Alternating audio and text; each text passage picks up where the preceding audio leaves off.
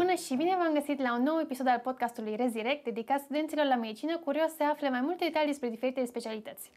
Astăzi îl avem alături de noi pe Vlad Vunvulea, medic rezident în specialitatea Radiologie și Imagistică Medicală. Bună, Vlad!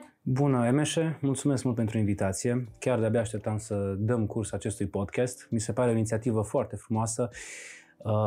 Să avem pur și simplu o conversație, un fel de Q&A, dar așa la un nivel la care să fie mai accesibil pentru studenți, cu niște întrebări care poate și studenții le au și poate uneori le e cumva jenă sau frică sau se simt inconfortabil să le pună anumitor cadre didactice sau anumitor medici. Spune-ne pentru început mai multe detalii despre tine, unde lucrezi, în ce an ești la rezidențiat. Eu sunt medic rezident în specialitatea Radiologie și Imagistică Medicală, rezident de anul 3 actualmente și de asemenea sunt asistent universitar la Catedra de Anatomie și Embriologie de la UMFST Târgu Mureș. Momentan colaborăm de asemenea cu secția engleză, cu facultatea de la Hamburg. Și asta presupune, practic, toate lucrările practice le ținem și la UMFST Târgu Mureș și, de asemenea, și la UMCH Hamburg. Radiologia a devenit în ultima perioadă foarte populară între absolvenții facultății de medicină. Spune-ne tu mai exact ce presupune această specialitate. Pot să încep, în primul rând, să-ți dau dreptate. Într-adevăr, este foarte populară și, sincer să zic, chiar de când am dat eu rezidențiat, examen de rezidențiat, acum 3 ani, de atunci au început să crească în popularitate. Eu, sincer, am fost pasionat, nu pot să zic cum sunt alți studenți sau alți colegi de-ai mei, eu intrat la facultate, gata, eu vreau să fiu cardiolog sau eu vreau să fiu chirurg sau... Așa, eu inițial am intrat la facultate, nu eram axat în mod neapărat pentru specialitate, au ajutat foarte mult stagiile în afară, am fost 3 ani de zile pe timpul verii, tot mergeam la stagii la un spital din Germania, undeva în zona de nord-est, la granița cu Olanda. Aveam niște cunoștințe acolo, vorbeam limba germană, spitalul oferea de asemenea cazare, practic cumva stimula studenții și erau mai mulți studenți din toată Europa care veneam acolo, tot pe cardiologie mergeam, respectiv am fost și pe medicină internă și gastroenterologie. Și mi-a plăcut foarte mult cardiologia, am venit acasă, gata, tată, mamă, vreau să fiu cardiolog. După care am prins un stagiu de cercetare în Taiwan. Deci absolut deosebit. Profesorul a fost profesorul Yu, superb. Deci un om absolut hands-on și mi-a arătat ce înseamnă cu adevărat cercetarea. În ideea în care el terminase medicina, el a ajuns conferențiar la Universitatea din Harvard și ulterior s-a întors înapoi la Universitatea Taipei pe partea de medicină, ca și profesor, dar el era un om dedicat cercetării și asta mi-a deschis un apetit maxim pentru cercetare. Am venit acasă, un an mai târziu, gata, mamă, tată, vreau să fac cercetare. Eu termin facultate și fac cercetare. După care am văzut mai exact ce presupune asta. Următorul an, am fost cu IFMSA și tot cu IFMSA, dar pe partea de scope, am fost în Elveția pe un stagiu de radiologie. Evident, n-ar o să mai continui, am venit acasă, gata, mamă, tată, vreau să fac radiologie.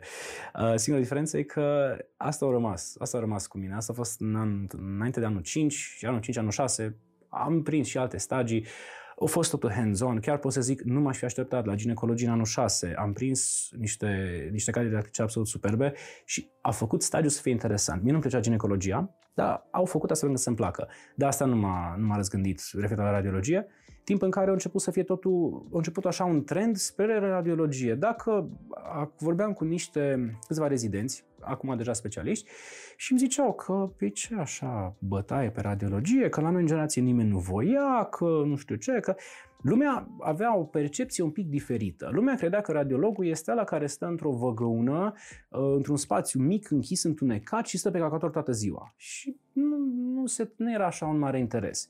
După care au apărut, pe lângă faptul că a evoluat foarte mult tehnologia, și printre asta se vede și în evoluția în sine a tehnicilor imagistice, radiologice, a evoluat tehnologia, a prins un pic mai mult la public, să zic așa, la rezidenți. Când am dat eu rezidențiatul, țin minte că cei de pe internet au făcut un poll, un sondaj de opinie, radiologia era pe locul 3. Prima era cardiologia, parcă după aia, nu știu, dermatologia. Da, bine, dermatologia tot timpul a fost o specialitate frumoasă și foarte dorită și după care radiologia. După ce am dat eu rezidențiatul, radiologia era pe locul 2. Acum am înțeles că radiologia e pe locul 1, ca și trend. Acum, trendurile astea, cum să zic, vin și pleacă, dar tot sunt de părere că sunt anumite specialități care vor rămâne în trend. Și acum nu putem ignora ce fel de avansuri se fac la nivel de tehnologie și modul în care se pot implementa și în medicină. Și evident că o specialitate care implică foarte, foarte mult partea de IT, partea de tehnologie, de informatică, va resimți mult mai mult avansurile care se fac în tehnologie în acea specialitate. Spune-ne mai exact, cum este implicată tehnologia în radiologie? De ce este nevoie de ea? Hai să-ți răspund la întrebarea asta printr-un exemplu, să zic așa. Pe partea de radiografii, radiografiile au rămas cam neschimbate, să zic așa. Modul de achiziție acum este diferit, ca și cum s-a făcut trecerea de la fotografie cu cameră manuală pe film la fotografia automat, la fotografia digitală. La fel, acum radiografiile se fac în mod digital, adică se poate prelucra imaginea. Dar, pe de altă parte, pe partea de CT, de tomografie computerizată și de rezonanță, de imagistică prin rezonanță magnetică, s-au făcut foarte multe avansuri, în ideea în care achiziția propriu-zisă, ceea ce constă în, practic, iradierea pacientului cu scop diagnostic, se face la fel, ca și înainte. Doar că asta poate nu înțeleg mulți. Noi numim achiziție. Practic, achiziția care o facem, scanarea propriu-zisă de CT.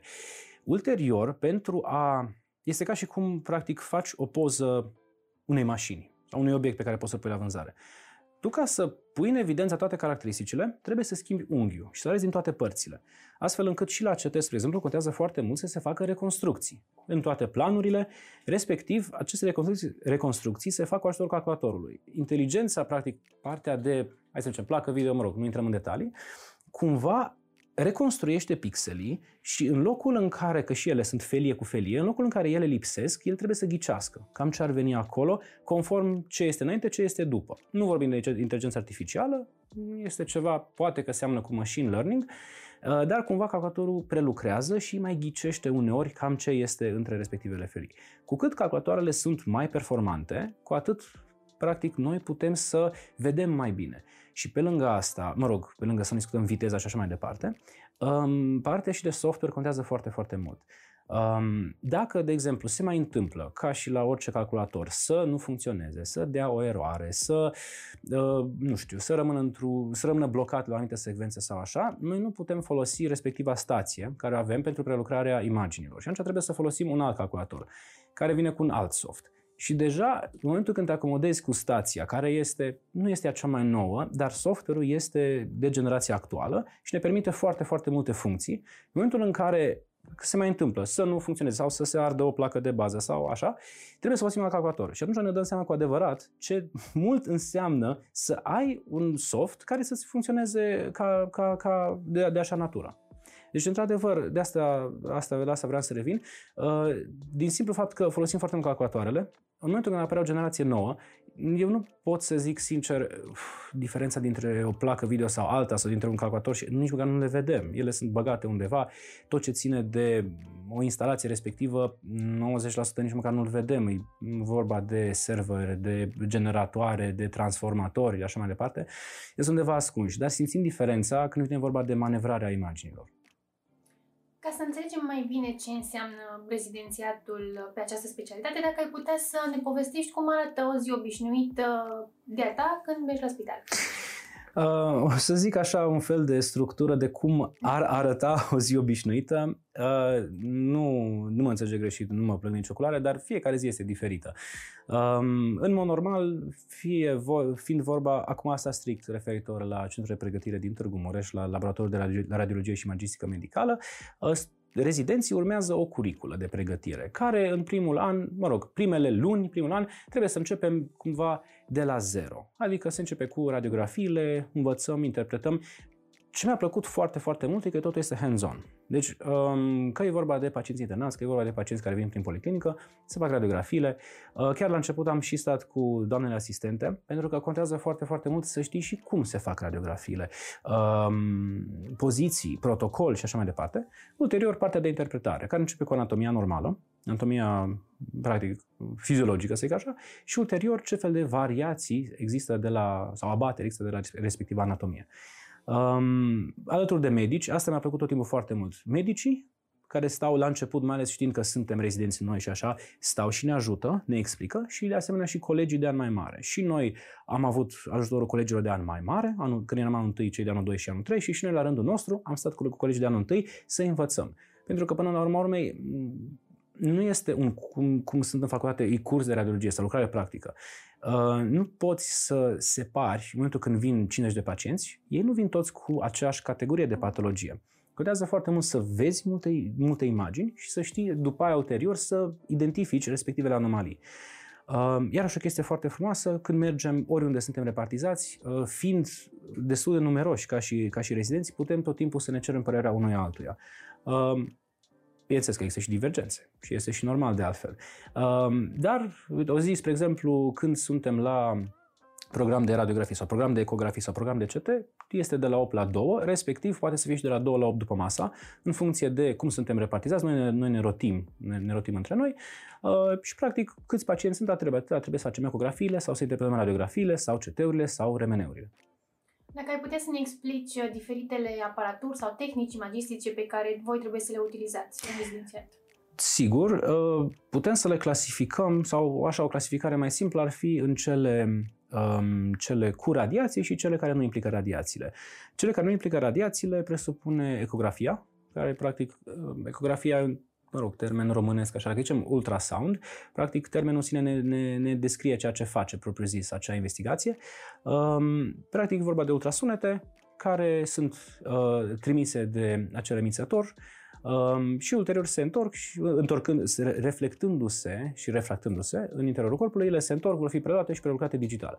Respectiv, rezonanța imagistica prin rezonanță magnetică, pardon, se numește, deci teoretic termenul corect este de IRM, se folosește RMN, lumea uneori e speriată de partea rezonanță magnetică nucleară.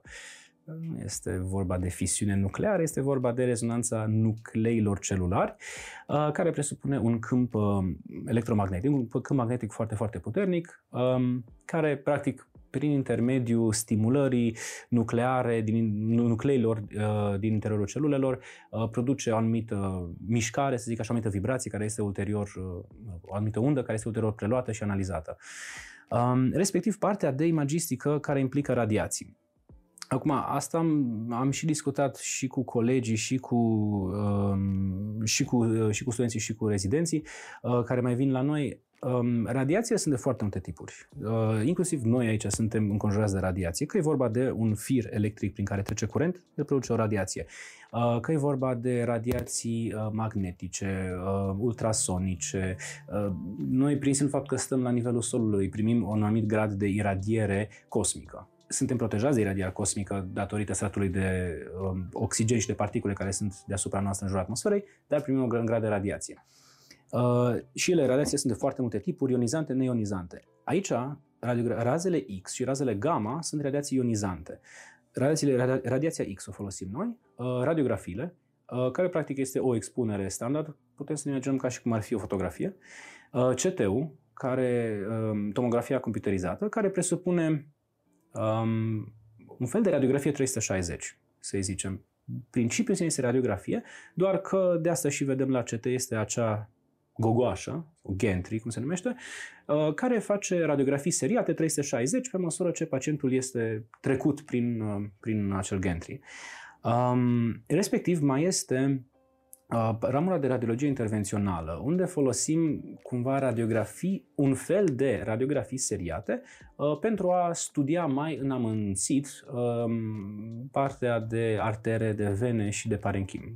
Cu ajutor, evident, la toate putem să ne ajutăm de substanța de contrast, care este de obicei pe bază de iod, o substanță care ia în sine e transparentă, mă rog, nu că ar fi relevant, dar în momentul când se face expunere la radiații, ea este radioopată, deci permite mai puținor raze să treacă prin ea și atunci ne ajută într-un studiu amănunțit al arterelor sau al stomacului, al ficatului, al organelor separate.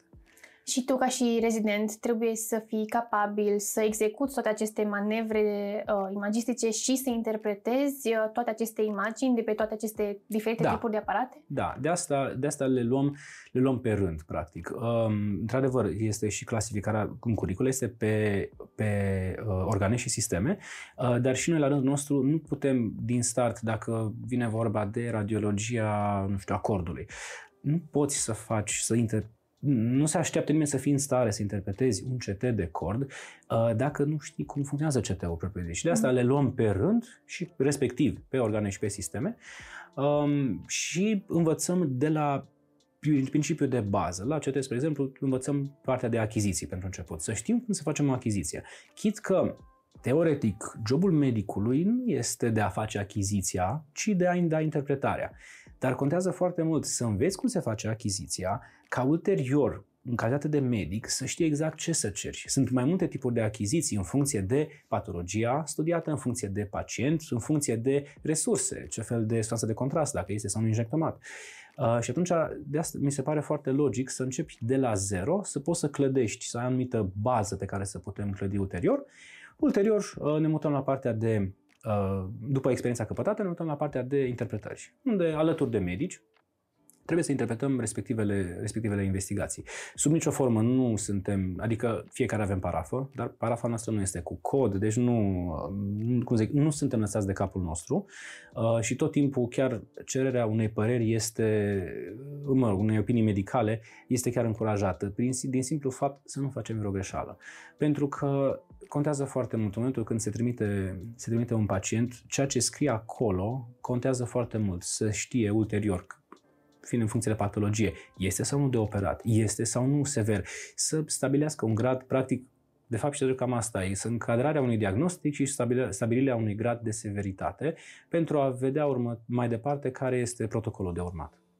Este practic o specialitate necesară pentru toate celelalte specializări medicale care au nevoie de un diagnostic imagistic pentru a determina o conduită terapeutică? Da și nu.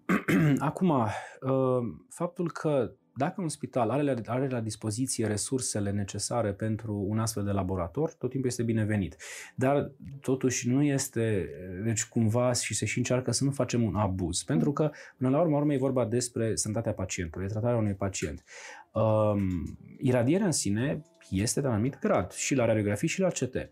Asta nu înseamnă că orice pacient, dacă să zicem că îl doare ceva anume, gata, facem teoretic, putem să facem la fiecare pacient CT de la cap până la picioare.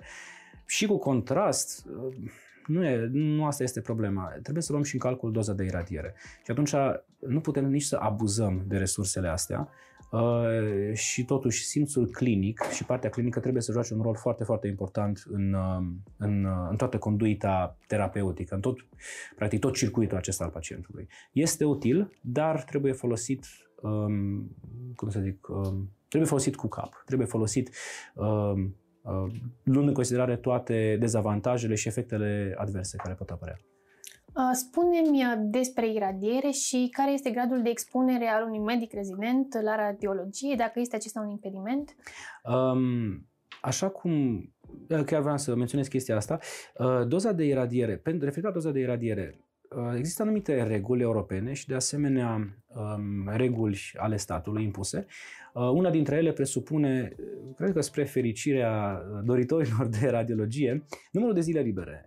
Conform legii în vigoare, orice muncitor din România care prezintă risc de expunere la radiații, nu contează, nu trebuie să fie neapărat la radiologie, orice fel de radiații ionizante, dispune de, din câte știu, 9 zile, 8 sau 9 zile în plus de concediu pe an. Asta este și în contract trecut, asta este o lege general valabilă.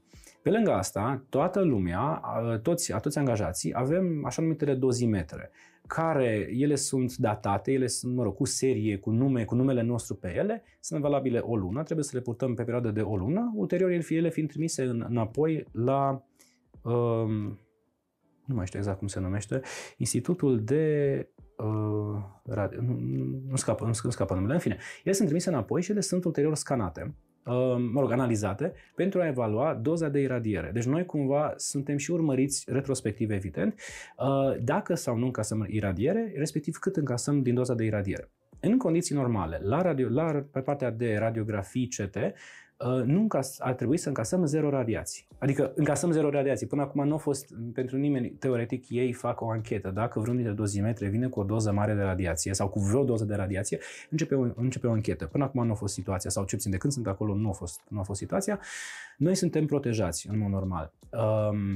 Fie că este vorba de ușile de plumb, fie că este vorba de panouri de protecție împotriva radiațiilor. Nici eu n-am crezut inițial. Noi trebuie totuși să vedem constant ce se întâmplă cu pacientul pe masă, pentru că poate pacientul este inconștient sau poate este necooperant. Și atunci trebuie tot timpul să-l urmărim și este un panou de sticlă.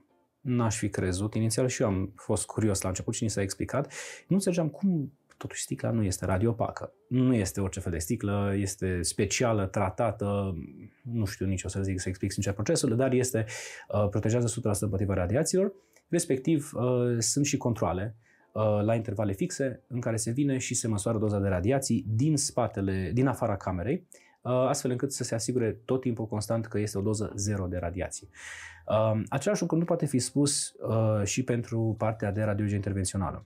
Pe partea de radiologie intervențională, care este cumva o mică chirurgie, în care,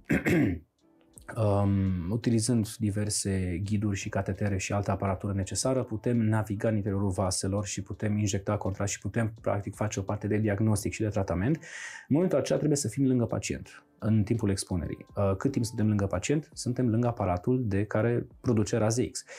Dar și pe chestia asta sunt foarte multe legislații în vigoare și sunt respectate de fiecare dată. Pe lângă radioprotecția încăperii propriu-zise, trebuie să purtăm costumație de radioprotecție, care include și nu este limitat la un costum complet de radioprotecție, fie că este într-o bucată sau două, protecție tiroidiană, protecție cervicală împotriva radiațiilor, respectiv ochelari sau vizieră pentru radioprotecție. În anumite țări se poate opta și pentru protecția capului, radioprotecție, dar conform legislației în vigoare este în mod normal suficient. Pe lângă asta, aparatul dispune de un panou separat de radioprotecție, un șorț de radioprotecție. Practic, doza de radiație este oricum mult, mult mai mică, dar există tot timpul o expunere la radiații. Pe chestia asta și dozimetrele sunt separate, sunt speciale, trebuie tot timpul urmărite pentru a nu depăși o anumită doză lunară, pardon.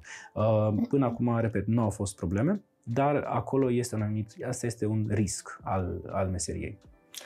Pare o specialitate foarte vastă, înțeleg că trebuie să cunoașteți toate sistemele organismului, că trebuie să folosiți diferite aparaturi. Spune-ne care este partea ta preferată, ecografie, radiologie intervențională și de ce? Momentan am încercat pe cât de mult posibil să încerc câte puțin din fiecare.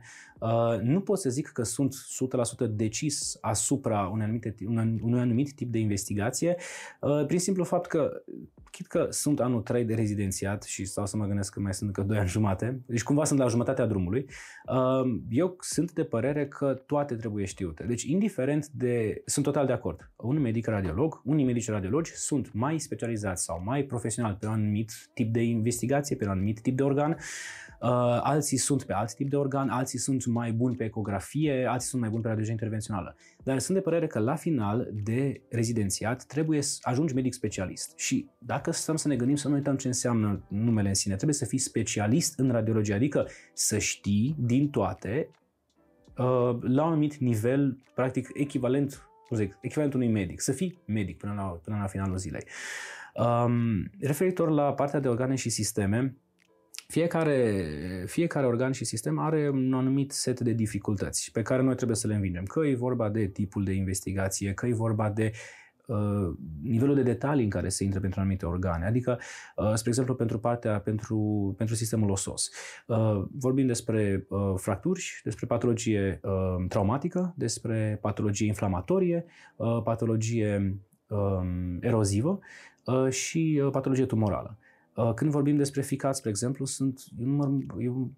este o categorisire mult mai vastă acestor patologii, sau despre cord. Evident, fiecare organ în funcție de tipul de organ, în funcție de funcția organului propriu-zisă, vine cu un anumit nivel de dificultate.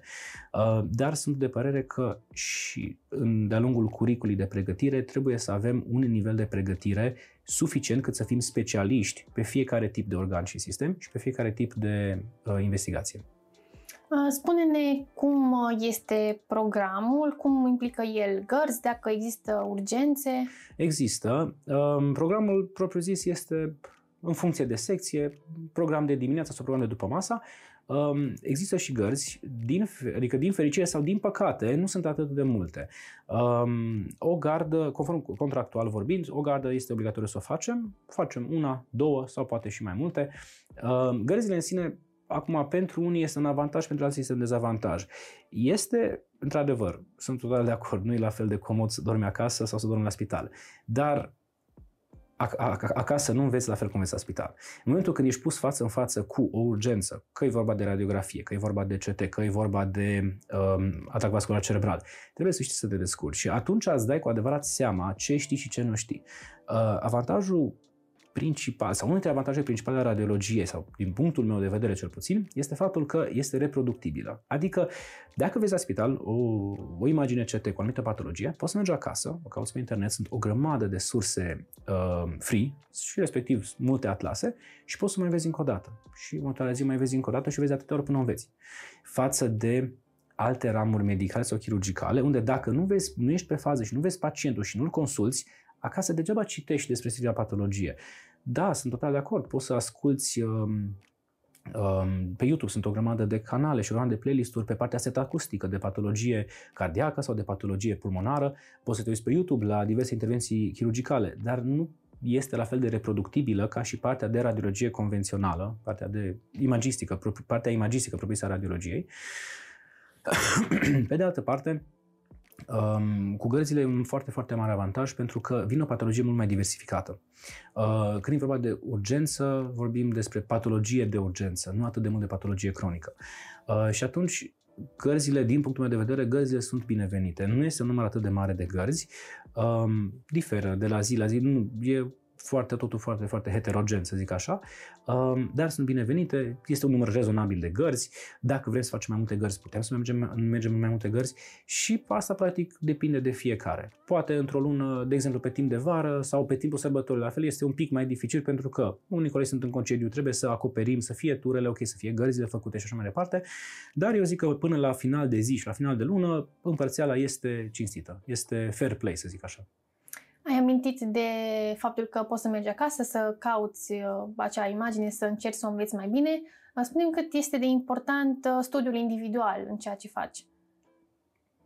Foarte important, sincer. Nu pot să cuantific exact cât de important este, dar e absolut crucial. Pentru că la spital, mai ales într-o zi aglomerată, nu ai timp, vezi pacienții, dar nu ai timp să stai de fiecare dată, să stai, să cauți, să vezi exact cum apare, care sunt elementele cheie, cum se face diagnosticul și așa mai departe. Acasă, în schimb, în mod normal, ai suficient timp să cauți, să te documentezi. E foarte important și chiar vreau să subliniez aspectul ăsta. Un medic radiolog, la finalul zilei, trebuie să fie un medic, până la urma urmei. Adică, noi nu suntem ghicitori în stele, să zic așa. Vedem o imagine, gata, să-mi zici ce-i.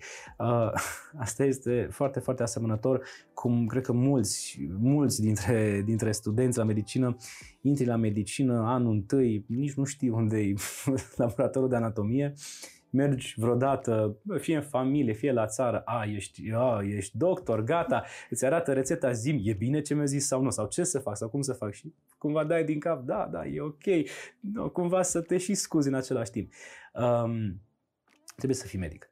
Trebuie să înțelegi ce presupune patologia. Dacă înțelegi ce presupune patologia, mecanismul fiziopatologic, aspectele morfologice ale ei, microscopic și macroscopic, și respectiv ai o bază suficientă de anatomie, deja mai mult de jumate din baza către radiologie este clădită. De asta zic, mulți, am auzit păreri și de la studenți și de la, alte persoane cunoscute că da, că ce-mi trebuie mie chestia asta, că eu vreau să fac X, vreau să fac radiologie. Trebuie, pentru absolut totul. Nu mi-a venit nici mie să cred cât de important e să știi ginecologie, ca să poți să înțelegi, anatomie să nu mai discutăm, ca să poți să înțelegi exact ce se petrece. Fiziopatologia eu mai ales în ultimul timp am rămas șocat ce rol important are. Ca să dacă înțelegi cum se formează un tromb, care este mecanismul de tromboliză, îți cumva explică foarte, foarte mult de ce vedem anumite modificări patologice, spre exemplu în atacul vascular cerebral ischemic. Deci de asta zic, studiul individual este foarte important. Nu zic, nu poți să faci, nu este o specialitate care să faci de acasă. Da. Sau, mă rog, pe noi, sincer, și pe mine personal, m-a afectat pandemia, ca pe toți de altfel, prin simplu fapt că, nemai fiind pacienți, s-a pierdut foarte, foarte mult din pregătire, dar încercăm acum, pe cât se poate, să recuperăm deficitele care s-au acumulat de-a lungul timpului. Mi-ai spus de senzația pe care o are un student la medicină în anul întâi. Da, da. Spune-mi cum te-ai simțit tu în primul tău an de rezidențiat, în prima ta zi când ai intrat pe secție. Sincer, eu nu știam... Am și întârziat în prima zi, deci a fost absolut crunt. Aveam întâlnire cu domnul academician. Știu, studenții, deci părerile sunt foarte împărțite. Domnul academician încă ține cursurile. Și eu eram foarte, adică mi-era frică de dânsul, dar trebuie să recunosc, în ciuda tuturor părerilor, era un om foarte sufletist. Nu arăta chestia asta, dar era foarte sufletist. Deci era omul care ținea cu rezidenții. Nu se mai întâmplă multe prostiuțe și așa pe toate secțiile, de altfel, cu spații, cu camere, cu așa. Noi tot timpul, ca și rezidenți, am avut camera rezidenților. Și aia chit că putea fi transformată în absolut orice. Ne trebuie neapărat camera rezidenților să aibă o canapea care se poate tragă, se poate să aibă unde să doarmă, unde să joase lucrurile, unde să se încuie tot timpul, să fie totul safe. Deci el chiar a ținut cu noi, în ciuda aparențelor. E un om absolut sufletist și un om foarte drag. Cum să zic, prima zi chiar am mers pe principiu, era o teorie, mă rog, oamenii mai, cum să zic, mult mai deștepți decât mine, aveau o teorie și cea în felul următor. Ca să ajungi să stăpânești un task, să zic așa, să stăpânești o anumită îndeletnicire, îți trebuie practice. Îți trebuie parte de învățat, foarte adevărat, dar combinată cu practice. Și... sportivii de performanță au nevoie de antrenament. Oricine are nevoie de antrenament. Dar e foarte greu să cuantifici. Când zici sportiv de performanță, da, cât înseamnă antrenamentul ăsta? Ei au zis cumva o aproximare absolut grosolană, este 10.000 de ore. Ai nevoie de 10.000 de ore de antrenament pentru a putea stăpâni, să zicem, radiologia. Și țin de chiar de când am intrat, mă gândeam chestia asta, asta este ora numărul 1, încă 9.999 de ore pentru a stăpâni respectivul task. Și dacă stăm să ne gândim, împărțind 10.000 de ore la 5 ani de rezidențiat, împărțind la, nu știu, sunt 270 de zile, cam așa lucră, 220 de zile lucrătoare, plus, mă rog, minus zile de concediu, minus sărbători libere și așa, ajungem undeva la vreo 5 ore pe zi, ceva de genul. Hai să zicem, 6-7 ore cât stai la spital, dar 5 ore de focusare, de muncă propriu-zisă și cam acolo ajungem. 5 ani de zile pregătire pentru rezidențiat. Cifra asta s-a mai schimbat de-a lungul timpului, a fost 4 ani, a fost 5 ani, pe 4 ani, acum iarăși 5 ani, s-a stabilit acum la nivel pentru 5 ani. A venit iarăși cu foarte multe avantaje care eu sincer nu le știam când am intrat și doar ulterior m-am lovit de ele. Colegii proaspeți specialiști trebuie să-mi dau competența pentru CT, competența pentru RMN. Și mă gândeam inițial, cum poți să dai competență? Adică de ce trebuie să... Tu ești medic radiolog. De ce ai nevoie de competență? De ce ai nevoie de competență pentru CT? Păi nu, că nu este inclusă. Dar situația asta a fost rectificată acum un an sau doi de Ministerul Sănătății și acum noi când terminăm avem competență de a interpreta CT-uri și RMN-uri. Deci practic suntem medici full-on, suntem complet medici, doar numai să intrăm în pâine, numai să muncim propriu-zis. Asta mai lipsește. Dă-ne puține detalii și despre salariu și sporul pentru această specializare, dacă este în concordanță cu efortul depus. Sincer, este în concordanță. Spre rușinea mea, nu am avut multe alte venituri de-a lungul facultății. Am mai încercat, evident, am mai lucrat în stânga, în dreapta. Mi-am încercat noi și la datul cu sapa. Când tot glumea bunica mea că vezi și mama, vezi că dacă nu înveți, ajungi să dai la sapă. Și... mă rog, nu eram la facultate, eram mult între facultate, dar chiar ne-am întrebat cât de rău poate fi dată cu sapa. Nu-i de mine. Deci în momentul când mi-a ieșit totul strâmb, am zis că era să și rup ceva, nu, am zis că nu e de mine, clar, medicina e de mine. Din punct de vedere al salariului și sporul propriu-zis, sporul variază foarte mult.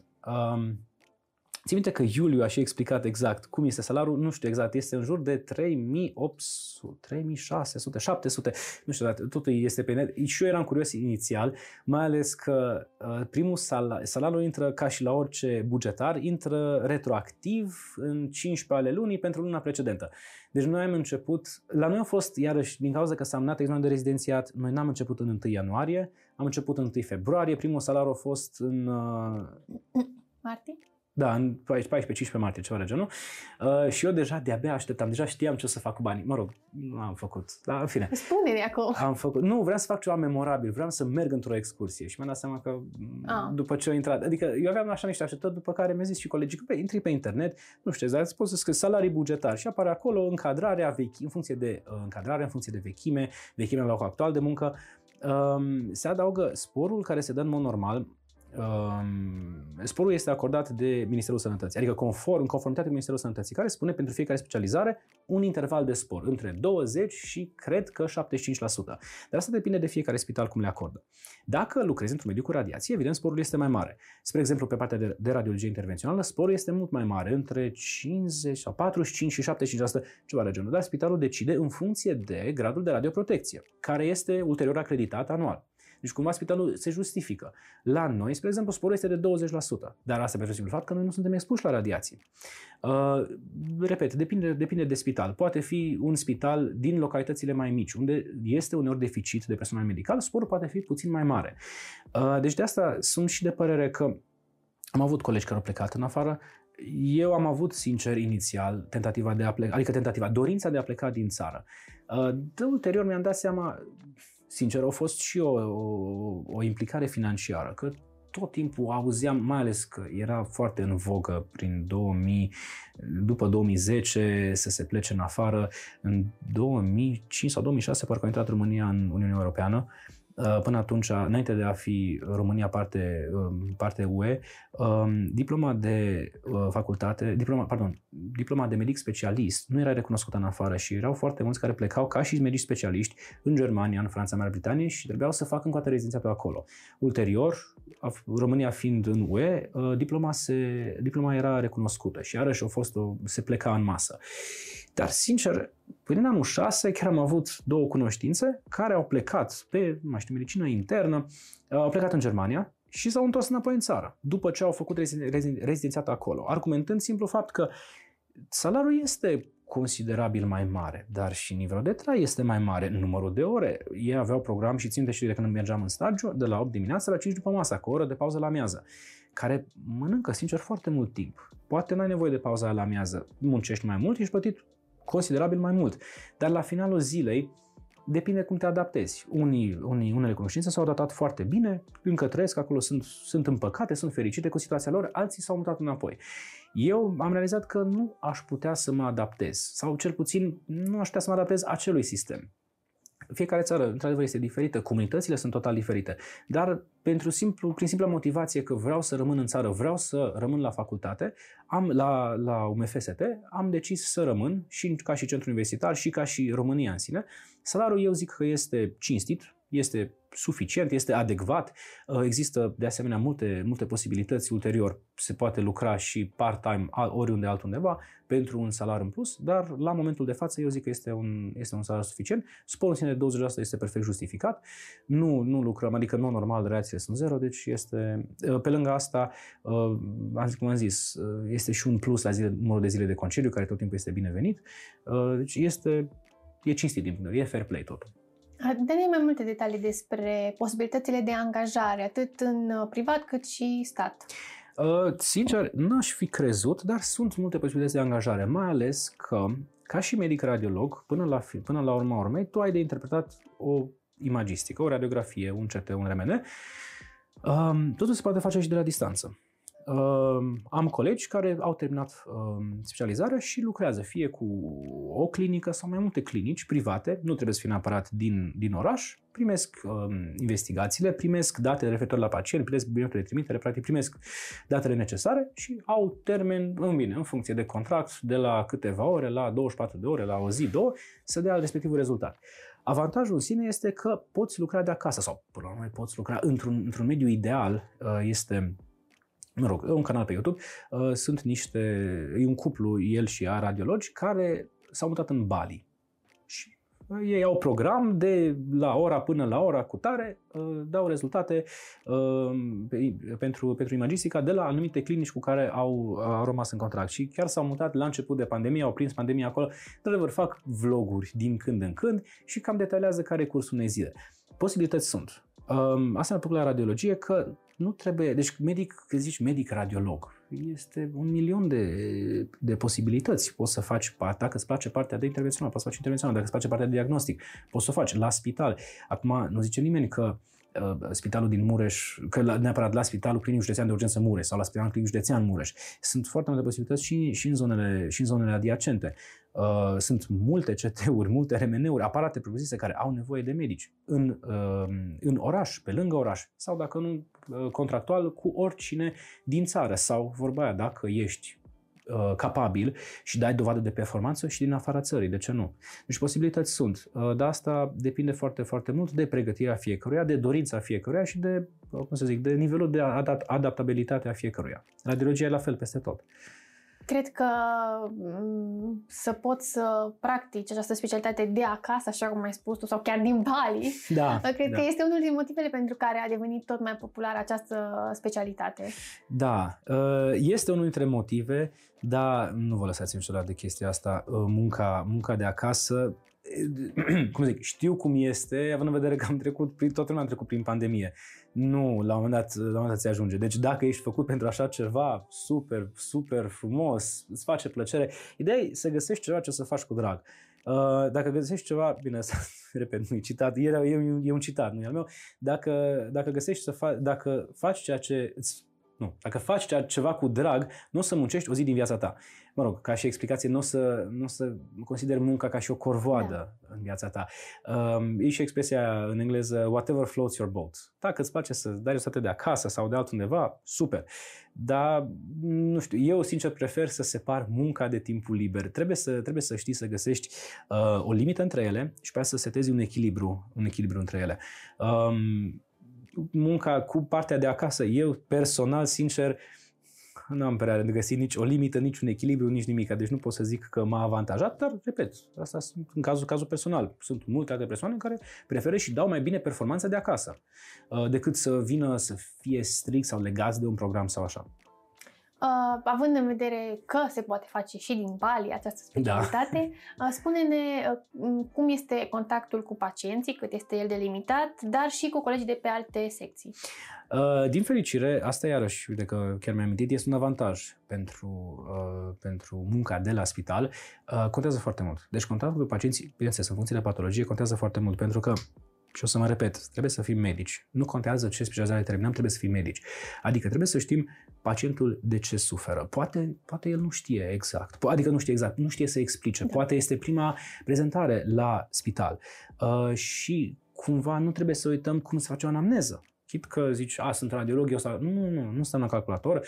Trebuie să vorbim cu pacientul, să ne uităm peste foile pacientului și, de asemenea, mai ales când vin pacienții de pe alte secții trimiși, ei de obicei vin cu medici specialiști, medici rezidenți, împreună cu asistenți brancardieri sau infirmieri.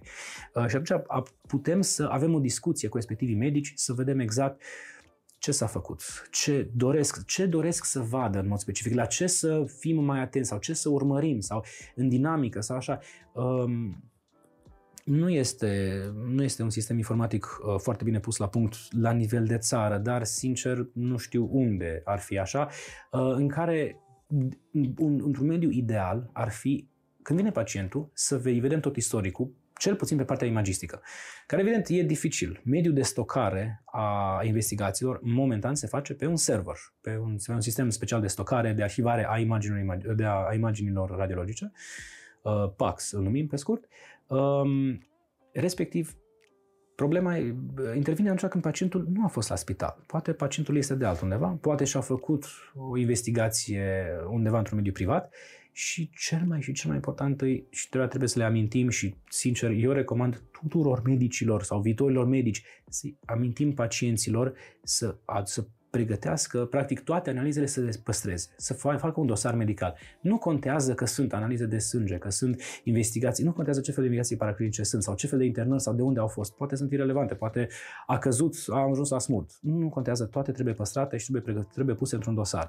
Așa cum, asta este exemplul unei dintre medici, așa cum în momentul când ai o mașină și o ții foarte mult timp și îi faci revizii și reparații și mai departe, contează mult să ții toate actele la revânzare, următorul proprietar să cunoască, adică asta e, cum zic, așa un exemplu la un nivel super low. Când e vorba de corpul tău, ca și pacient în sine, este absolut crucial să ai istoricul de service, vorba aia, a corpului.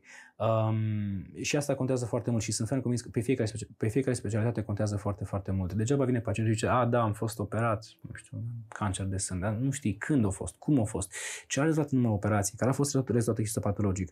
Și tot timpul e un nivel de dificultate de a găsi exact unde a fost internat, unde trebuie să sunăm, pe cine trebuie să sunăm, poate respectivul medic nu mai este în țară sau nu mai lucrează sau este la spitale și cumva la un moment dat ajungi să, ca un fel de joc de noroc. Hai să sunăm să vedem, poate răspunde cineva, poate știe ceva de pacientul ăsta.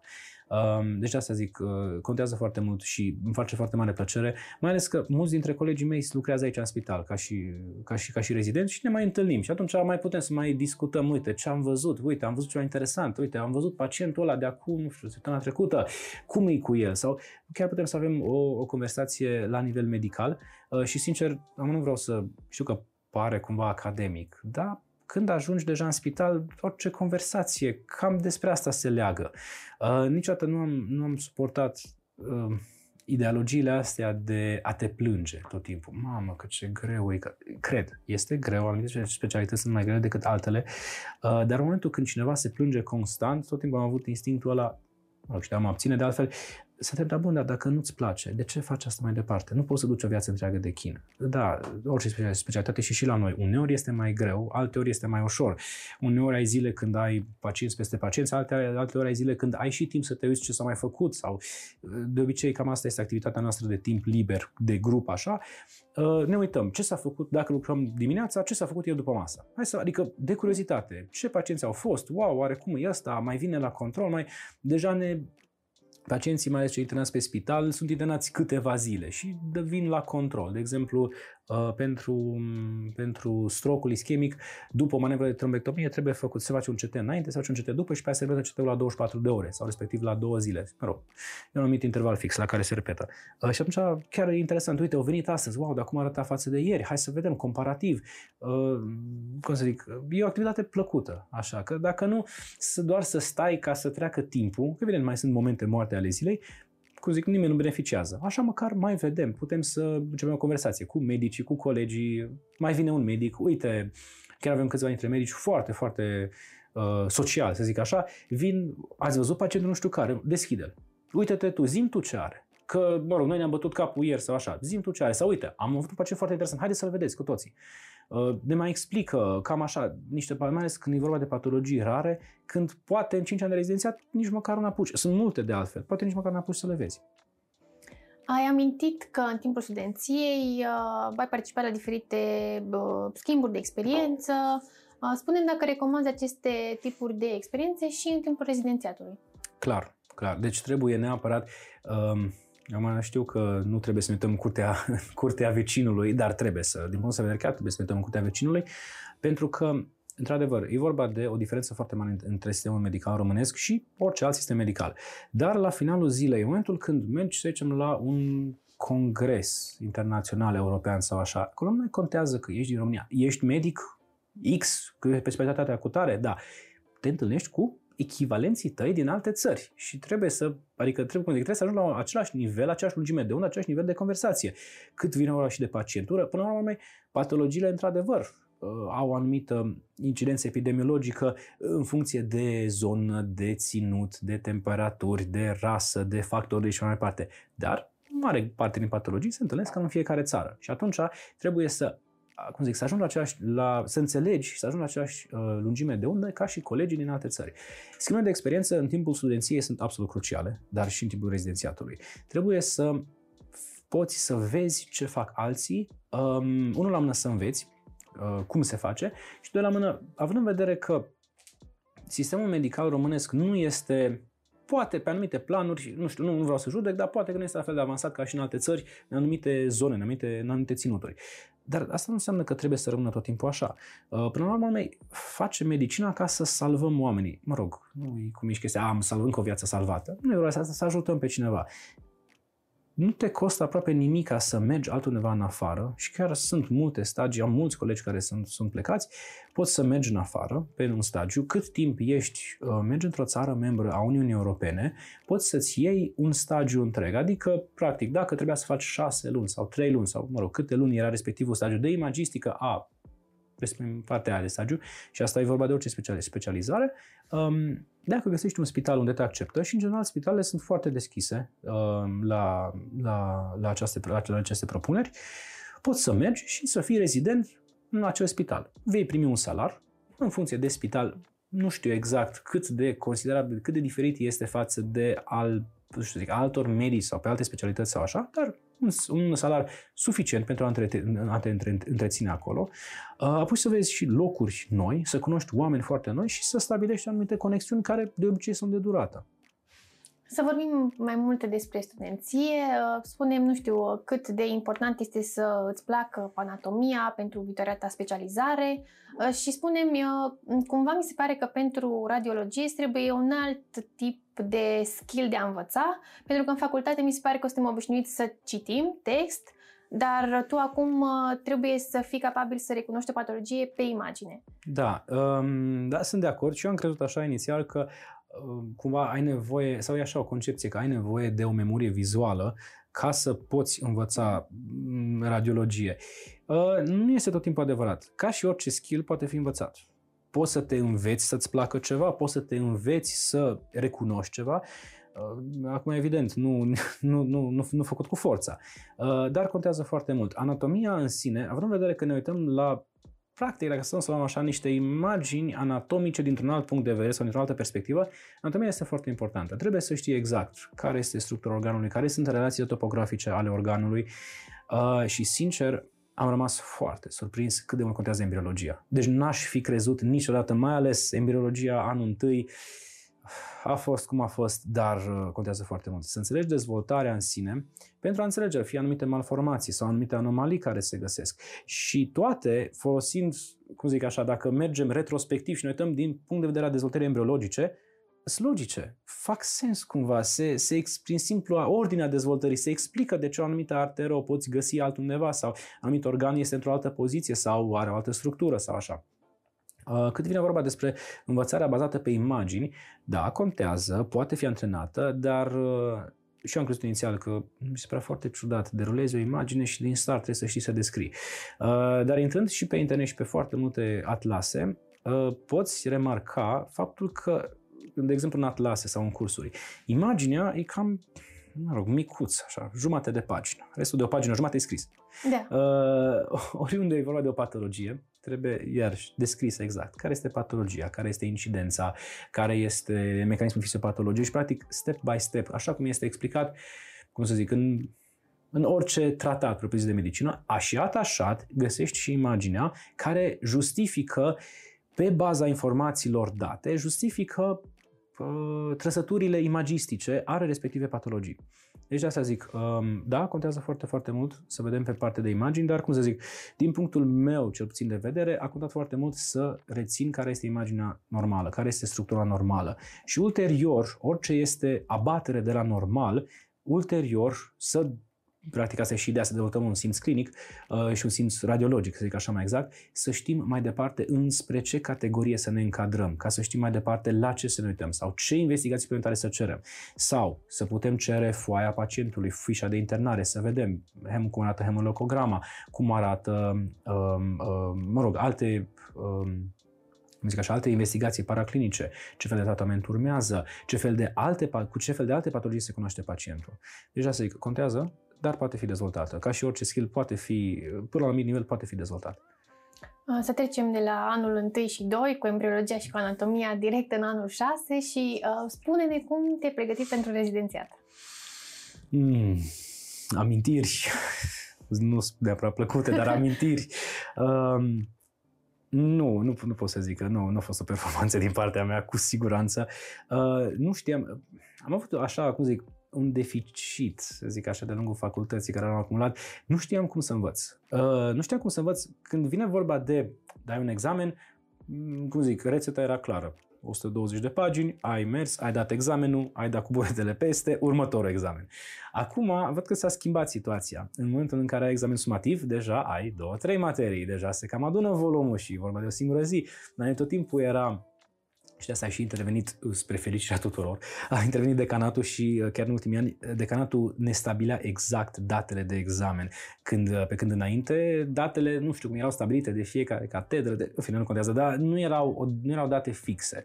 Acum, de când și la UMF cu centralizarea și a examenelor și așa, mi se pare că se ajunge la un nivel de, cum zic așa, un playfield egal pentru toată lumea. Pentru că până la urma urmei, da, sunt total de acord, fiecare om este diferit, este vorba de subiectivism, dar nu poți. În momentul în care tu te pregătești toată facultatea să fii medic, să dai un examen, tot timpul, asta mi-a zis mama de mai de mult, de când eram în liceu, că mama, dacă te pregătești de medicină, toată viața ta ai de învățat și toată viața ta ai de dat examene. Și mi-am mintea mea, da, sigur, Peter, facultatea, am dat, am intrat ReziREC, gata. Nu e chiar așa. Deci toată viața ta ai de dat examene.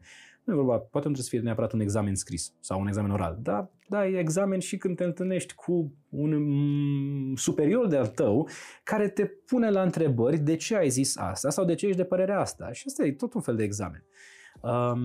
Ca și pregătire pentru rezidențiat, pot să zic foarte sincer, n-am știut cum, de unde să apuc materia. Aveam impresia că învăț un capitol, stăpânesc acel capitol, visez acel capitol, suflu toate grilele pe acel capitol, trec la următorul capitol și pe aia încă unul și încă unul și pe aia zic, hai să fac un pic de grile, făceam niște grile, îmi dădeam seama că nu mai ținte nimic. Și deschideam cartea și am, hai, ce proces, dar știam unde-i pe pagină tabelul respectiv, dar nu știam ce conține, așa un blank în minte. După care a urmat partea de panică, după care a urmat partea de frică, de ca de moarte, nu altceva. A fost dificil, dar eu sunt de părere, acum am văzut că s-a schimbat cartea, sincer, eu sunt de părere că orice schimbare este în bine și cartea nouă îmi place cum este structurată. Vechea carte lipsea anumite, da, nu cred că toată lumea e de acord cu mine, da. Dar anumite capitole, cum să zic, asta e umila mea părere, era scrisă cu un grad foarte mare de subiectivism cartea. Adică se vedea anumite capitole de cine sunt scrise sau subcapitole de cine sunt scrise, aveau un stil. Ulterior, alte capitole se insista foarte mult pe anumite detalii de diagnostic, pe alte capitole se insista foarte mult pe detalii de tratament. La un moment dat, tot parcurgând cartea de multe ori, mi-am dat seama că sunt anumite informații care se băteau cap în cap referitor la cea mai mare incidență a anumite patologii pe grupe de vârstă, pe grupe de sexe. Cumva era disproporționată, să zic așa. Și nu o să dau vina acum pe cartea de rezidențiat. Sincer, sunt de părere că munca înseamnă totul. Au fost multe dificultăți și asta... Și în rândul, adică mă refer în rândul colegilor propriu-zis, din cauza amânării examenului de rezidențiat, e foarte greu să înveți pentru un examen când nu știi când e examenul ăla. Și mai ales după ce, cum să zic, din anul 4 eram pregătiți de carieratrice, băi, învățam din cartea, citeam, nu se lipea nimic de noi, evident. După aia am avut, festivitatea, toate cele. Gata, acum mai intrăm pe linie dreaptă, învățăm pentru rezidențiat și cred că am avut o grămadă de luni disponibile și nu știu, de 100-200 de zile sau câte erau. Dacă se amâna examenul încă 7 zile, eram, yes, încă 7 zile.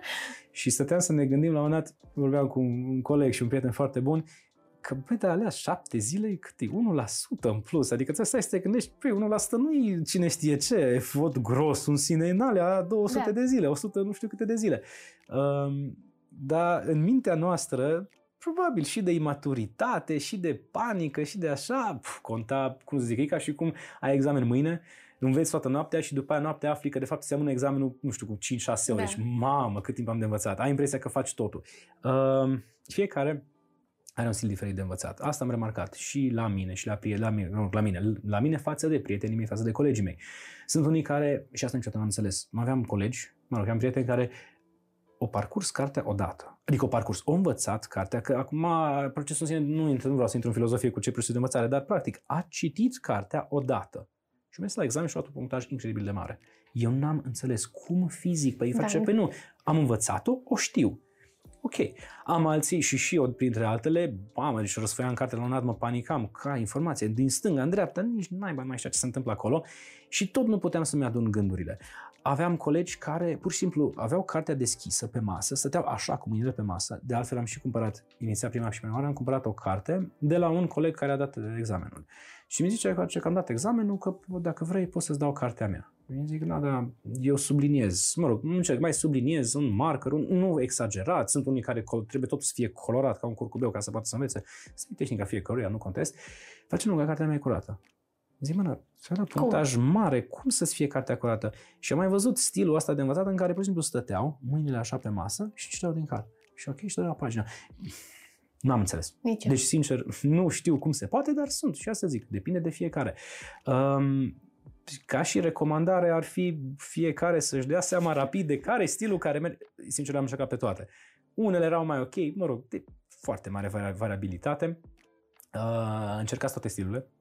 Da, acum, rapid, acum să vă dați seama care se potrivește, care vi se adaptează cel mai bine și mergeți pe aia. Deci nu... Învățatul până la finalul zilei e învățat. Adică...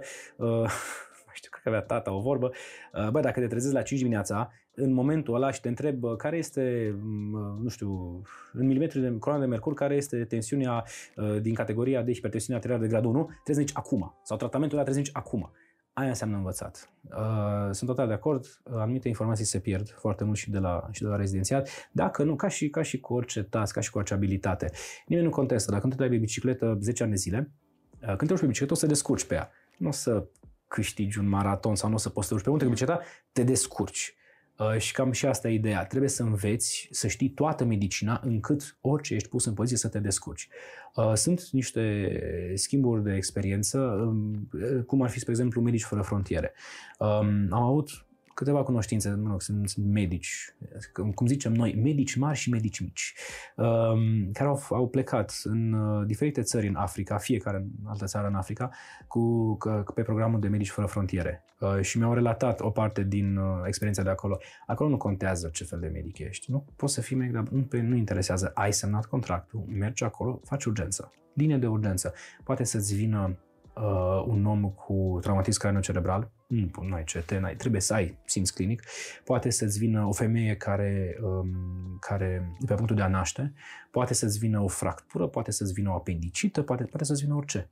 În momentul în care este o zonă complet defavorizată, unde, cum să zic, nu e spital, este acolo cumva o clinică de urgență sau așa, acolo nu contează ce fel de medic ești, acolo trebuie să te descurci. Și asta mi se pare definiția cu adevărat. Asta înseamnă, mi se pare, cu adevărat să fii medic. Nu știu, poate, deci am câteva țeluri așa în viață și pe plan profesional și pe plan de timp liber, poate într-o bună zi să fiu în stare, cum zic, să am suficient curaj, că până la noi ai curaj pe baza, cum zic, a informațiilor pe care le dobândești, pe baza skill-urilor pe care le ai, să zici, da, mă duc. 2 luni, o lună, 2 luni, nu contează. Acolo nu se merge pentru salar. Deci adică salariul este un fel de indemnizație pe care o primești, se oferă niște condiții de trăit, mă rog, ai să ai unde să pui capul noaptea să dormi, să ai ce să mănânci, acolo mergi să-i ajuți pe ei, literalmente. Dar acolo trebuie să fii în stare și în momentul în care stai și-ți vine și pacient și te gândești, băi, și la cursul ăla n-am fost pe fază sau la lucrarea aia, pentru examen n-am înțeles cum trebuie. Nu mai ai timp să stai să scot telefonul să caut. Nu prea merge asta. Deci de asta zic, trebuie să dobândești, să stăpânești anumite informații și de asta mi-a fost și o percepție greșită și recunosc din partea mea, la anumite materii de-a lungul facultății, trebuie asta că eu nu o să fac. Niciodată nu știi cu ce informație te lovești. Într-adevăr, pentru un student obișnuit, nu ai cum să excelezi la fiecare materie, dar și de asta sunt și de așa natură făcute examenele, sau cam pe asta se insistă să fie de așa natură făcute examenele, încât în momentul în care termin o materie, să poți să o stăpânești. Nu trebuie să fii nici cel mai bun, nu trebuie să fii nici cel mai prost, dar să o stăpânești informațiile de bază, pentru că cine știe într-o bună zi când te vei lovi de așa patologie. Poate să fie, și de asta tot timpul vorbeam și cu colegii, prea că era mama ta făcea la fel.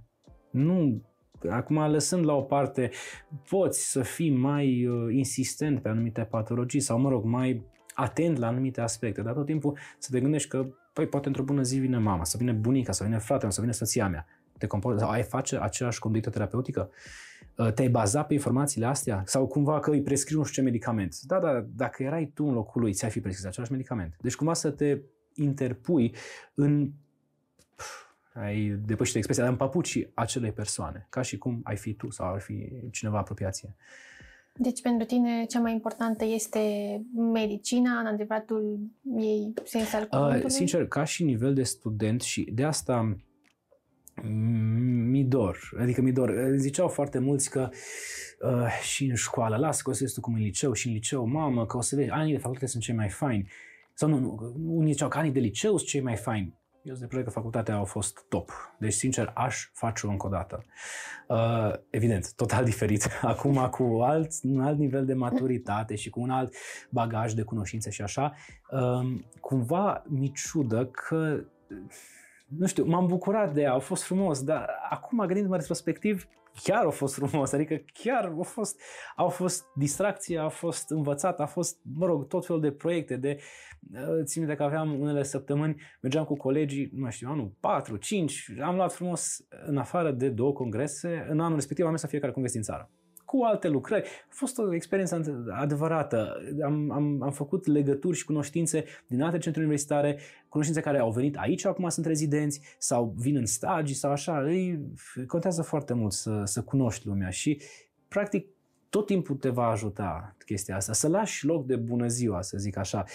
Contează mult experiențele. Deci, sincer, la nivel de facultate, asta discutam și eu cu studenții, când îmi ziceau că, da, e foarte greu, n-am avut timp să învățăm. Și mă uit la ei, cum adică n-ai timp să înveți? De ce? Nu, serios, aveți vreun alt job? Nu, toată lumea, nu, bun. Eu vă zic de acum, jobul vostru, full-time job, este de a fi student. În mod normal, un job full-time, cât e? 7 ore, 8 ore la muncă, deci vreo 35-40 de ore pe săptămână, strict de job, plus pregătire profesională pentru acel job, încă 5 ore pe săptămână, să zicem 45 până în 50 de ore pe săptămână, să fim realiști. 40-45 de ore. Voi cât de ore aveți la facultate? Păi că avem 25, 30, ceva de genul. Bun, da. Și diferența 15 ore pe săptămână, în care ai zice dacă aloci câte 2 ore pentru fiecare materie, oricum e puțin. Dar realistic vorbind, voi vă pregătiți pentru voi. Adică voi, practic, tu nu trebuie să vii la examen, nu trebuie mie să-mi dovedești nimic, trebuie să-ți dovedești ție ceva. Atunci, dacă jobul tău full-time este de a fi student, fă-l până la capăt. Adică asta e pe, cum zic, pe fișa postului. Tu trebuie să aloci atâta timp. Nu există, n-am avut timp. Pe mine mă exasperează expresia asta și eu o folosesc, mă folosim clar și eu o folosesc și încerc cât de mult să mă controlez pe chestia asta. N-am avut timp. Nu există, n-am avut timp. Există, nu era o prioritate pentru mine.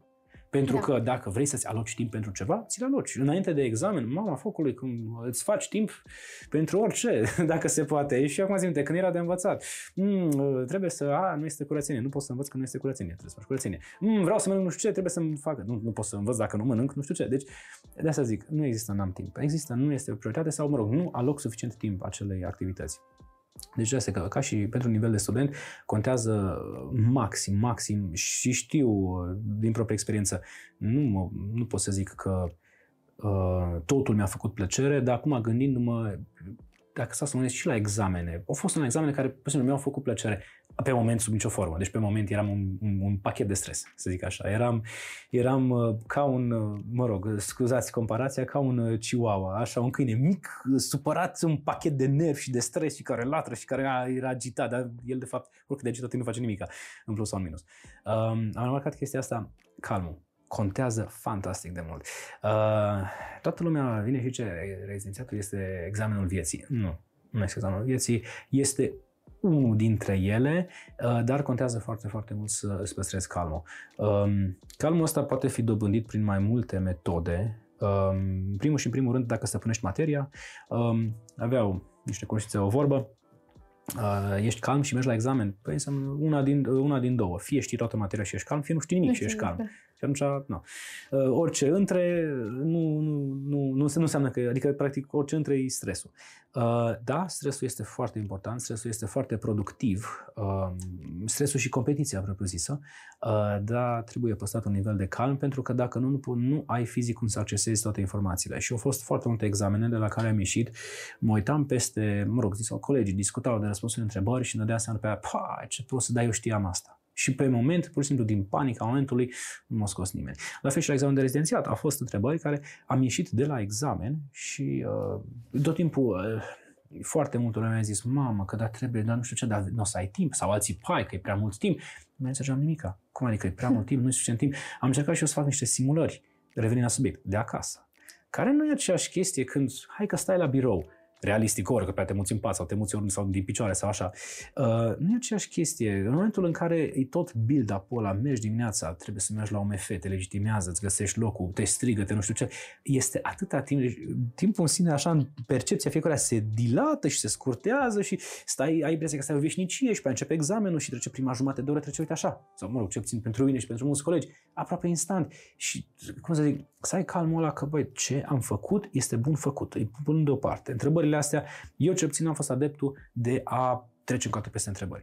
Și asta din o parte din experiență proprie și pe de altă parte din partea de resurse statistice. Da. Sunt și anumite articole publicate pe seama asta care explică faptul că este o diferență semnificativ statistică între același grup studiat, persoane care au parcurs odată întrebări într-un interval de timp sau persoane care au parcurs de două sau de mai multe ori și au avut dreptul de a face corecturi la respectivele întrebări. În momentul în care se schimbă cumva ecuația și respectivele articole relatează faptul că este cel mai bine să parcurgi odată, adică cu un anumit nivel de cunoștințe, în mod evident că de la asta se începe, statistic vorbind, este cel mai bine să parcurgi o singură dată răspunsurile. Punctajul la examen de rezidențiat până la urmă mei nu contează, adică cifra în sine nu contează, încadrarea între restul concurenților, aia e ceea ce contează.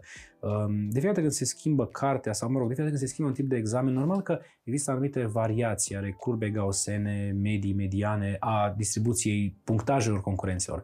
Dar la finalul zilei contează foarte mult cum te departajezi față de colegi, mai ales când e vorba de o specialitate care este mai râvnită sau nu, într-adevăr, din punct de vedere a radiologiei, acum este în top 1. Dar asta este un sondaj de opinie.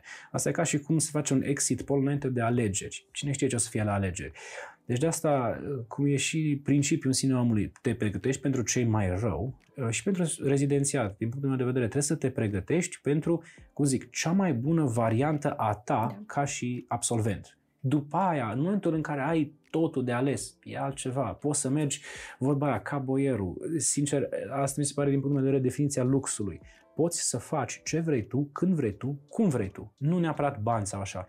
Trebuie să fii, cum zic așa, pe lux, să zic așa, să fii boier când mergi să alegi locul, să poți să cobori cu încredere treptele, să anunți comisia, vreau locul acela sau postul acela. Cine știe ce post poți să, adică, cum zic, rezidențiat pe post, poți să prinzi după examenul de rezidențiat. Deci de asta zic, mai ales când e vorba de rezidențiatul pe post, nu poți să știi exact, o să se ia, nu o să se ia, poate îți place, poate poți să-l iei. Am avut colegi care au luat, chiar la Mureș, rezi cu post. Și asta practic îți asigură o carieră restul vieții, un job stabil de la care practic fie un punct de plecare spre mai departe. Până la urmă, rezidențiatul a venit, tu ai luat examenul și ai ales radiologie. De ce ai ales tu în acel moment această specialitate? Sincer, nu a fost neapărat o alegere de moment. Au contat foarte mult experiențele trecute. Nu mă refer de la spital, experiențele trecute de la diverse alte stagii sau specialități. Contează foarte mult și iarăși în alegerea mea, cumva părerea era părerea mea era foarte împărțită. Contează mult de-a lungul facultății să mergi la stagii. Nu mă refer propriu-zis obligatoriu prezența ta la stagii obligatorii. Contează, poți să faci gărzi, poți să mergi la un alt spital, poți să mergi, vorbești cu o cunoștință, uite, aș vrea să încerc să văd cum e. Am fost chiar la început început de drum, anul 1, anul 2, gărzi la opus mod, care erau cele mai accesibile și de altfel erau și din curicula obligatorie de pregătire. Au fost interesante, am învățat multe, am cunoscut mulți oameni, nu pot să zic că m-a atras în mod deosebit. Ulterior, am zis, uite, hai să văd gărzi la, am făcut semiologie chirurgicală, gărzi la chirurgie. Mergeam în gărzi, nu, acum zic, nu am mers, nu să rup stilul sau așa, dar am mers în gărzi, când am putut, cum am putut. Nu stăteam și, într-adevăr, în gardă nu trebuie să mergi să stai până dimineața, dacă n-ai de lucru. La smont stăteam și până dimineața și chiar era de lucru. Intram în operații, ca observator, mă uitam cum se face, ce se face. Nu pot să zic, adică a fost foarte interesant, dar nu a fost pentru mine. Iarăși, pe cardiologie, internă, nefrologie, gastroenterologie, a fost interesant, dar dintre toate, stagiul cu IFMSA de scope pe radiologie, ăla m-a prins. Deci aia a fost așa, cum să zic, am mai avut crash-uri la viața mea de niciodată, așa ca și cu radiologia. Deci mi-a plăcut foarte mult. Într-adevăr, era la un spital, care aparține Spitalul Universitar din Berna.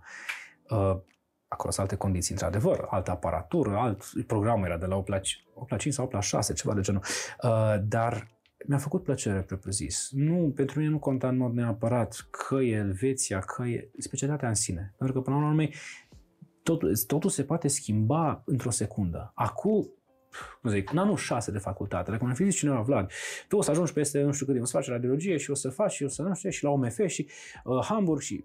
Aș fi zis, băi, eu nu, adică nu că nu sunt stare, dar nu cred așa ceva, nu cred poveștile astea de a doamne copii. Și cu toate astea s-a schimbat totul. Nu. Da, e important, cum e și întrebarea, ce te vezi făcând peste 10 ani? Dar acum hai să o luăm altfel. Cei de acum 7 ani. Și am întrebat, ce te vezi făcând peste 5 ani? Păi că o să fac, că a venit COVID-ul. Nu, nu o să faci tu, lasă. Deci de asta zic, poate să vină o pandemie, poate să vină un război, poate contează să faci ceea ce îți place cu adevărat. Sau, mă rog, ceea ce te vezi peste mult timp făcând. Nu trebuie să excluzi niciun fel de alte opțiuni, că la distanță, că acolo, că pe partea universitară, că pe partea academică, pe partea de cercetare, dar ca și linie în sine să ai așa o părere înspre ce să te ghidezi. Pentru mine a fost partea de practică. Am văzut ceea ce practic, mi s-a părut absolut senzațional. Deci, de asta zic, sunt multe materii care se predau teoretic, practic, nu contează. Când pui mâna și faci, altfel îi. Poate că sunt alte spitale unde este mai frumos, unde este mai dotat, unde este altă relație cu medicii, cu cadrele, cu... Nu contează. Problema, spitalul în sine nu e ala care contează, ci alegerile în sine sunt cele care decid, practic ce fel de om o să ajungi sau ce o să faci ulterior. Care crezi că este profilul candidatului ideal pentru specialitatea radiologie? Exact pentru specialitate. Da, nu pot să îmi dau seama sincer, pentru că acum, noi când am fost de anul întâi, eram cei mai mici, cum am zis, medic mic și rezident mic și rezident mare, cum este medic mic și medic mare, cum de multe ori se întâmplă când vine un medic mare și ce este vreun medic pe aici și noi toți suntem rezidenții, că noi suntem așa, pe lângă, dar în fine, se referă la medic specialist, drept de parafă. Am văzut și anul trecut și acum 2 ani când au venit, să zic așa, new recruits, noi colegi. Cum să zic, e o heterogenitate foarte mare. Deci sunt persoane total diferite, din medii total diferite, de la alte facultăți. Nu există un profil, nu există așa o încadrare a persoanelor, să zici că el arată radiolog. Fiecare poate să fie total diferit. Cât timp își vede de jobul lui, de munca lui și face ceea ce îi place. Pentru că faci ceea ce îți place, intri într-o competiție cu tine însuți și cu colegii și ajungi să faci performanță. Nu mai contează. Nu contează că poate nu ți amintești foarte bine anatomia. Nici o problemă, se învață. Nu mai ții minte partea că nici o problemă. Deci toate problemele astea se pot rezolva dacă vrei. Nu există nu pot. Există nu vreau eventual, dar toate se pot fi compensate prin practică, prin învățat. Ideea e să fie dorință. Dacă vrei să faci ceva, poți să faci. Poate dai examen de rezidențiat, toată lumea vrea radio, nu e radio. Nici o problemă. Dacă vrei cu adevărat să faci radio, poți să-ți alegi altceva, poți să mai dai încă o dată rezidențiatul. Nu este nicio problemă. Sunt foarte, foarte mulți care, da bine, asta și din punct de vedere statistic, rezidenți care mi-au aruncat specialitatea. Poate că este vorba de un grad de inadaptabilitate a rezidenților. Poate că modul în care suntem pregătiți la facultate este de așa natură. Nu sunt un expert, nu pot să afirm o părere în mod public despre chestia asta, e doar un considerent personal. Dar ideea în sine este să găsești ceva ce îți place. Dacă te regăsești în radiologie, foarte tare. E o carieră de urmat, e o carieră foarte frumoasă. Până în momentul de față, și eu vorbea, sunt la început de drum și mă uitam și la colegii care au terminat anul trecut și acum sunt proaspăt specialiști. Și ei, cumva, eu îi văd încă ca fiind colegi de-ai mei, nu prea, cum să zic, în momentul când s-au fost colegi câțiva ani, pe aceea zice, domnul doctor, tot colegi suntem, tot prieteni suntem, dar văd și chestia asta că, și ok, specialist, toate vin cu un anumit grad de risc, de frică, de și când ajungi primar, se poate întâmpla ceva și pur și simplu nu ca să te pierzi, dar să nu știi despre ce e vorba, să nu știi cum să reacționezi. E o chestie fiziologică, o chestie absolut normală, dar cât timp faci ce-ți place și ești dispus să faci un pas în plus pentru a-ți ajunge la acel cel, radiologia e pentru tine. Deci, da, este foarte căutată, este foarte în vogă. Asta înseamnă că trebuie învățat mai bine, dar, cum să zic, în momentul în care stăpânești materia și ai un punctaj suficient de mare încât să poți să iei absolut orice, că oricum și dermatologia de ani de zile a fost cum zic, constant populară. Și o specialitate foarte frumoasă. Într-adevăr, numărul de locuri de pregătire este la fel de mare ca la alte specialități și atunci, evident, și, mă rog, cerere-ofertă, piața în sine este mult mai restrânsă și punctajele sunt mult mai mari. Dar de asta zic, pregătirea în sine, vrei să faci radiologie, foarte tare, foarte frumos, oricum ai de învățat pentru rezidențiat. Oricum trebuie să te pregătești pentru rezidențiat, să fii cea mai bună variantă a ta în sine, ca ulterior să poți să iei o decizie care îți convine. În final, dacă dorești să le transmiți un mesaj studenților care te urmăresc și care sunt aproape de terminarea facultății sau un mesaj poate chiar viitorilor tăi colegi? Pentru început, vreau să vă felicit că ați ajuns atât de departe. Sunt foarte, foarte mulți colegi care abandonează și acum țin minte, cred că decanul nostru ne-a zis lucrul acesta la început de facultate, că uitați-vă în jur, s-ar putea foarte bine ca poate jumătate dintre voi să nu terminați facultatea. Nu a fost chiar așa, dar nu a fost nici departe de adevăr. Nu este pentru toată lumea medicina, e o meserie foarte nobilă și vă felicit că ați urmat cursul acestei facultăți. Vă felicit că ați ajuns până la nivelul acesta și mai aveți foarte puțin. Acum, examenul de rezidențiat este greu, este foarte dificil, dar nu este imposibil. Dovadă fiind toți cei care au fost înaintea voastră și care au dat examenele, cei care au dat performanțe maxime la aceste examene. Trebuie să vă găsiți un stil care vi se potrivește cel mai bine de învățat. Cum zic, eu măcar pot să dau exemplu așa, nu? Trebuie să găsiți un stil care se potrivește fiecăruia, mergeți pe linia aia și aveți încredere. Deci să ai încredere, nu zic acum fake it until you make it, dar contează foarte mult. Să ai încredere pe tine, ceea ce presupune să fii bazat pe informațiile pe care le ai, ca să poți să mergi la examen cu un anumit grad de rațiune, de calm, ca să poți să dai performanța maximă. Deci, practic, să dai cel mai bun din tine.